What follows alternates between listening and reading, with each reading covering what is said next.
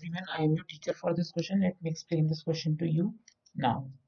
In a school, there are two sections, A, namely A and B of class 10th. There are 30 students in section A and 28 students in section B.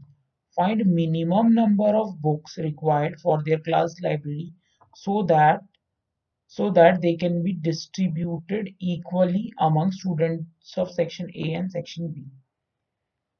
अब इस question में हमें क्या बोला हुआ है? कि दो सेक्शन है A and B of class tenth total students in A is equal to 30 and in B and in B is equal to 28 अब हमें क्वेश्चन में ये बोला हुआ है कि हमें एस नंबर ऑफ़ बुक्स निकालनी है ताकि दोनों क्लासेस में वो इक्वली डिस्ट्रीब्यूट हो पाए। इट मींस जो भी number of minimum number of books होंगी वो थर्टी और ट्वेंटी दोनों का मल्टीपल होगा। तो we have to find the lowest common multiple of thirty and twenty eight in this case so for that हमें पहले प्राइम फैक्टराइजेशन निकालना होगा थर्टी का। Is equal to two into three into five and twenty eight का two की power two into seven तो अब हमें पता है कि जो हमारा एलसीएम जो होता है, वो होता है all factor product of each factor product of each factor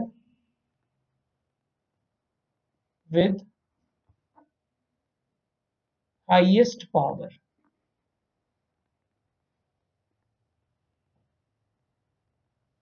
तो अब इस केस में एलसीएम निकालना है हमें। तो ईच फैक्टर टू कॉमन है तो उसकी हाईएस्ट पावर क्या है? टू अब थ्री जो है कॉमन नहीं है तो हम थ्री ले लेंगे। फाइव भी कॉमन नहीं है और सेवन भी कॉमन नहीं है। इनको जो हमने सॉल्व किया तो क्या आया आंसर हमारा? Four hundred twenty hence, the required the minimum required the minimum number of books required books required is equal to 420 that's it. i hope you all have understood this question